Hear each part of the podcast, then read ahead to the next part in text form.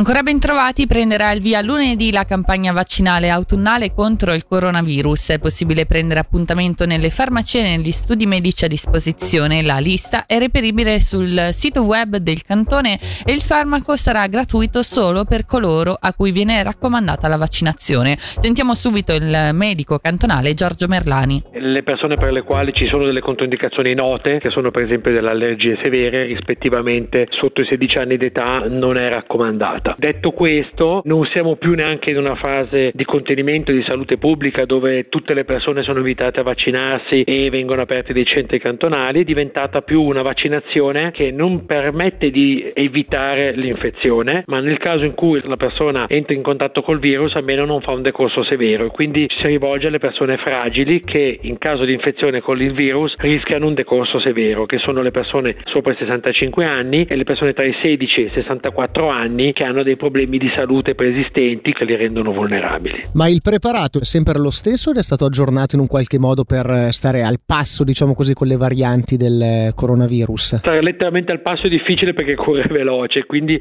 abbiamo già fatto due adattamenti. In realtà l'autunno scorso c'era già una variante adattata, adesso è una variante nuova che copre comunque molto bene le varianti circolanti attualmente. Poco meno di 1,9 milioni di franchi è il credito contenuto nel messaggio che il governo sottopone al Gran Consiglio a favore delle aziende industriali di Lugano come sussidio per realizzare opere di approvvigionamento idrico. Nello specifico si parla di condotte di trasporto dell'acqua potabile nei comuni di Monteceneri, Ponte Capriasca, Origlio, Cureglia, Vezia e Lugano.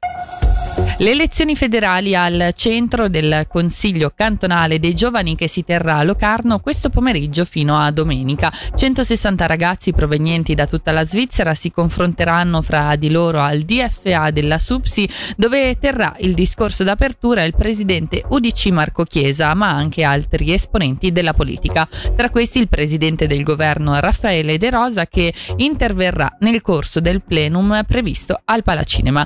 Michele Sedili ha sentito il portavoce del Consiglio cantonale dei giovani Adriano Conte è l'evento dei parlamenti giovanili più uh, importante organizzato ogni anno dalla Federazione dei Parlamenti Giovanili. Riunisce ogni anno circa 180 ragazzi che vengono da tutta la Svizzera e qualcuno anche dall'estero. Ha come principale obiettivo di essere un momento di scambio. Tre giorni in cui i partecipanti si trovano, ci sono diversi tavoli di discussione, diverse attività che vengono organizzate e quello che è il fine è quello proprio di permettere uno scambio di sviluppi e tendenze nell'ambito dei parlamenti giovanili. Ci sono mm, delle tematiche in particolari che verranno trattate? Sì, diciamo quest'anno, visto che viene organizzata il weekend precedente le elezioni federali del 22 ottobre, abbiamo scelto il tema delle elezioni federali come il tema principale di tutto il weekend. Faremo diverse attività Uh, riguardo alla votazione, ci saranno diversi partecipanti che sono dei candidati alle elezioni federali per discutere sì, dell'aspetto delle elezioni federali che quest'anno sarà, sarà il tema di tutto il weekend.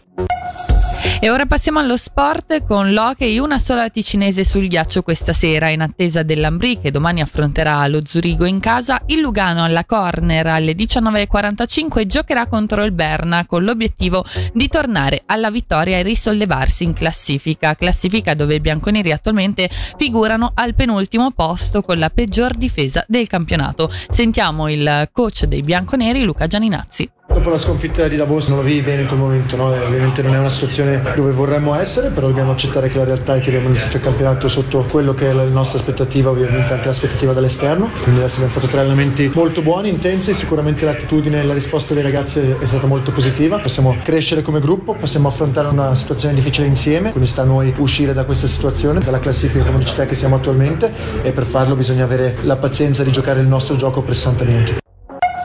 In casa dell'Ambri ci sono grandi novità e notizia di poche ore fa, quella del ritorno tanto desiderato dai tifosi di Andre Haim che tornerà a rafforzare l'Ambri dopo aver rincorso in vano il sogno della NHL. Assieme a lui un altro ritorno un po' sorpresa sarà quello di Alex Formenton, il canadese che lo scorso campionato con l'Ambri ha segnato 10 gol in 22 partite. Ora le previsioni del tempo in Ticino e nel Moesano, banchi nuvolosi bassi estesi per il resto soleggiato con massime a 22 gradi.